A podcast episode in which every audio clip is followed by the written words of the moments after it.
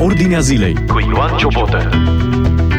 Bine v-am găsit în emisiunea la Ordinea Zilei. Discutăm astăzi despre înălțarea Domnului nostru Isus Hristos. Împreună cu noi, prin intermediul tehnologiei, pastorul și profesorul Gabriel David. Bine ați venit în emisiunea la Ordinea Zilei. Bine v-am găsit.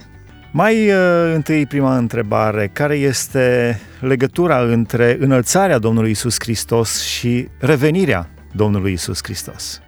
Lui Isus Hristos la cer s-au arătat niște îngeri și le-au spus ucenicilor care erau martori la această înălțare, le-au spus că așa cum s-a înălțat la cer, la fel îl vor vedea venind din cer. Ucenicii stăteau și se uitau spre cer pe muntele măslinilor, așa ni se spune în Faptele Apostolilor, capitolul 1, versetul 12, și se uitau cum Domnul Isus Hristos se ridica spre cer și apoi un nor l-a ascuns, l-a făcut nevăzut. Și îngerii aceștia, privind la ucenici care stăteau și se uitau și nu l-au mai văzut pe Domnul, atunci li s-au arătat acești îngeri care le-au spus că va veni în același fel. Deci există o relație foarte strânsă, pentru că Domnul Isus Hristos s-a dus la cer și ne-a promis că de acolo se va întoarce într-o zi. Așa spune și în Ioan, capitolul 14, că mă duc să vă pregătesc un loc. În casa tatălui meu sunt multe locașuri, deci ne spune unde se duce, că se duce în cer, se duce în casa tatălui și avem atâtea versete în care promite că într-o zi se va întoarce. Deci este o relație foarte strânsă. Este, sunt două detalii aici ale relației. Faptele apostolilor ne arată că atunci când s-a ridicat la cer, a fost făcut nevăzut de un nor, un nor l-a acoperit. Și atunci când va veni Domnul Isus Hristos, va veni pe nori. Numai că trebuie să înțelegem revenirea Domnului în contextul acesta în două faze. Ai la o Biblie, frate Nelu. Să da. citești, să citești, uite, citește de la 1 Tesaloniceni prima dată, capitolul 4, versetele 15, 16 și 17. O secundă. 1 Tesaloniceni, capitolul 4. 4, versetul 15, 16 și 17. Aici Sfântul Apostol Pavel vorbește despre revenirea Domnului și am spus că revenirea Domnului trebuie înțeleasă în două faze. În prima fază va fi răpirea bisericii, care va fi ascunsă, va fi în nori, ne arată Sfântul Apostol Pavel, iar a doua fază a revenirii Domnului Isus Hristos va fi vizibilă și va fi pe nor și toți oamenii îl vor vedea. Dar prima dată să citim din Tesaloniceni. Iată în adevăr ce vă spunem prin cuvântul Domnului noi cei vii, care vom rămânea până la venirea Domnului. Nu vom lua-o înaintea celor adormiți. Căci însuși Domnul cu un strigăt, cu glasul unui arhanghel și cu trâmbița lui Dumnezeu se va pogorâ din cer și întâi vor învia cei morți în Hristos. Apoi, noi cei vii care vom fi rămas, vom fi răpiți toți împreună cu ei în nori, ca să întâmpinăm pe Domnul în văzduh și astfel vom fi totdeauna cu Domnul. Ce l-a luat pe Domnul când s-a ridicat la cer? Norul. Norul l-a învăluit și l-a dus. Când va reveni Domnul să își ia biserica la cer, pentru că așa cum s-a înălțat Domnul la cer, așa vor fi înălțați și cei credincioși. Și ce îi va lua pe cei credincioși? Tot norul. Uite, Ioan Gură de Aur vine și spune că norul este un fel de car regal care l-a trimis, pe care l-a trimis tatăl să-și ia fiul la cer. John Stott vine și spune că norul luminos care l-a ascuns pe Domnul Isus Hristos uh, dinainte apostolilor îl simbolizează pe tatăl care a venit să-și ducă fiul acasă, pentru că tema aceasta a norului nu este o temă izolată întâlnită aici în faptele apostolilor sau prin uh, tesaloniceni. Tema aceasta a norului străbate toată Scriptura de la începuturi. Dacă ai zis că ai Biblia la îndemână, frate, citește și de la Exod, capitolul 19, versetul 9. Exod 19, versetul 9. Așa. Și Domnul a zis lui Moise, iată, voi veni la tine într-un nor gros pentru ca să audă poporul când îți voi vorbi și să aibă totdeauna încredere în tine. Moise a spus Domnului cuvintele poporului. Deci, Domnul a zis, voi veni la tine într-un nor gros. Iar apoi tot acolo în 19 citim versetul 16 și sunt alte versete, numai așa de, de dovedit, să zicem așa. Citiți și versetul 16. A treia zi dimineața au fost tunete, fulgere și un nor gros pe munte. Trâmbița răsuna cu putere și tot poporul din tabără a fost apucat de spaimă.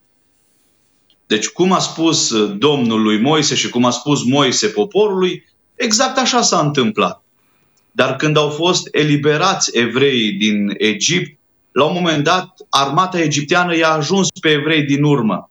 Și știi că zice cuvântul lui Dumnezeu că evrei au fost călăuziți de Domnul ziua printr-un nor și noaptea printr-un stâlp de foc.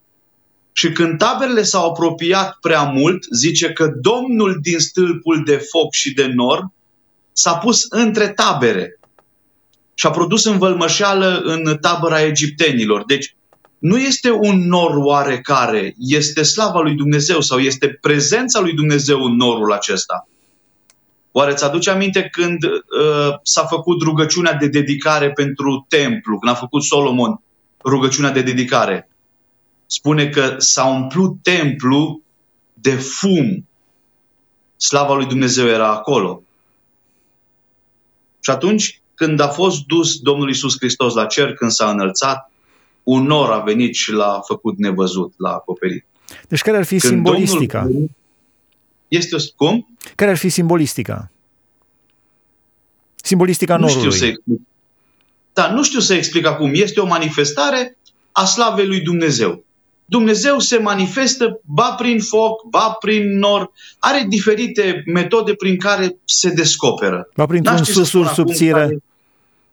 Da, susur subțire. Deci n-aș ști să explic care este simbolistica norului, nici știu dacă este una este modul lui Dumnezeu de, de a se descoperi și de a lucra. Până la urmă, ideea aceasta că e prezența lui Dumnezeu în nor, e frumoasă că Tatăl vine pe nori și își întâmpină Fiul, care, bineînțeles că biruitor se înalță, a dus la împlinire planul de mântuire a lui Dumnezeu.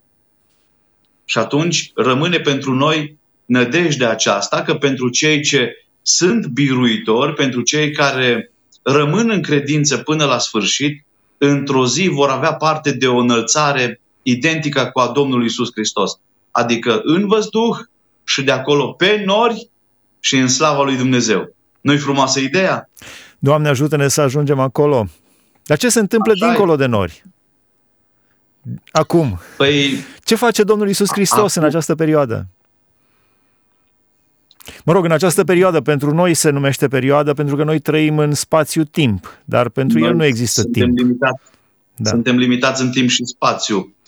Păi, în primul rând, mă gândesc la Evanghelia după Ioan, capitolul 14, unde Domnul Iisus Hristos le promite ucenicilor că se duce să le pregătească un loc, dar nu numai lor, ci tuturor celor credincioși. Vezi? Domnul se duce într-un loc. Nu se duce undeva unde oamenii nu pot ști sau undeva, se duce într-un loc, în cer. Știi că cerul este un loc. În Apocalipsa ni se prezintă nou Ierusalim ca venind din cer. Și atunci Domnul Iisus Hristos se duce în cer și zice, mă duc să vă pregătesc un loc ca acolo unde sunt eu să fiți și voi. Na, cum explicăm asta? De cealaltă parte, uh, autorii Bibliei îl prezintă pe Domnul Iisus Hristos ca primind un loc la dreapta lui Dumnezeu, șezând pe tron la dreapta lui Dumnezeu. Dumnezeu i-a dat pentru că el a fost vrednic și pentru că a dus planul de mântuire a lui Dumnezeu la îndeplinire, Dumnezeu i-a dat să, să șadă pe tron. Expresia asta a ședea nu este luată literal, adică să stai, numai să nu faci nimic. Că în Apocalipsa îl vedem umblând printre sfeșnice, printre cele șapte sfeșnice, Ștefan îl vede în picioare, deci nu stă literal. Este ideea de domnie. Iisus Hristos domnește. El este avocatul nostru, El este împăratul nostru, El este apărătorul nostru, El vine în ajutorul celor credincioși. Deci, lucrează, să zicem așa, împreună cu Tatăl și cu Duhul Sfânt. Oare ce au simțit ucenicii atunci când Domnul Isus Hristos s-a înălțat de la ei? Era o perioadă tulbure. Uh, au fost toate, even- toate evenimentele din ultimele zile cu arestarea, cu judecata Domnului, cu răstignirea, cu învierea la care nu se aștepta nimeni și dintr-o dată ei rămân fără Domnul. El se înalță și pleacă și uh, ei rămân aici. Oare ce au simțit? Ce, crezi că au, ce credeți că au simțit? Despărțirile nu sunt ușoare. Nici măcar când te desparți de copiii tăi în gară, când știi că pleacă la școală în alt oraș, poate pleacă la Cluj, la București, când pleacă în străinătate sau la lucru și știi că se întorc, că asta este ideea. Uh, le-a promis, le-a spus că se va întoarce. Îngerii au venit și le-au spus că se, se va întoarce, dar despărțirile nu sunt ușoare. Chiar dacă știi că se duce într-un loc mai bun, că până la urmă de ce pleacă oamenii? Chiar dacă știi că se duce într-un loc mai bun, totuși rămâne un gol în suflet. Știi golul ăla în coșul pieptului, un gol în stomac. Pe lângă asta, ai promisiunea, dar ei au fost învățați să-L aibă pe Domnul Isus Hristos 24 din 24, să zicem. Adică Domnul a fost cu ei în permanență. Uh, orice problemă au avut, la cine au strigat? Doamne, scapă-ne că pierim. Da. Orice problemă au avut, au strigat la Domnul și Domnul a fost acolo și le-a rezolvat problemele. Și când soacra lui Petru a fost bolnavă, a vindecat-o și când furtuna a fost mare pe mare, Domnul a potolit-o. Când n-a fost pâine suficientă pentru oameni, Domnul a mulțit pâinile și peștii. Trebuie că a fost așa, a fost greu, adică mă gândesc că de asta spune Domnul Isus Hristos în Evanghelia după Ioan, capitolul 14, să nu vi se tulbure inima, că Domnul care cunoaște uh, sufletele oamenilor și cunoaște vremurile, știa că ucenicii se vor turbura când îl vor vedea prins, când îl vor vedea omorât, poate și la această înălțare la cer. A fost o despărțire, ca orice despărțire. Da, și la final uh, nu pot să nu mă gândesc la momentul când noi, credincioșii, ne vom înălța la cer. Cum va fi oare acel moment? Să visăm puțin așa cu ochii deschiși. Măi, dacă Domnul n-ar face ceva tainic și frumos, să știi că ar fi greu. Dar uh, am ascultat așa oameni care vin și spun că au avut tot felul de revelații, de vise. Uh, chiar eu am avut într-o noapte așa un vis, parcă eram în cer.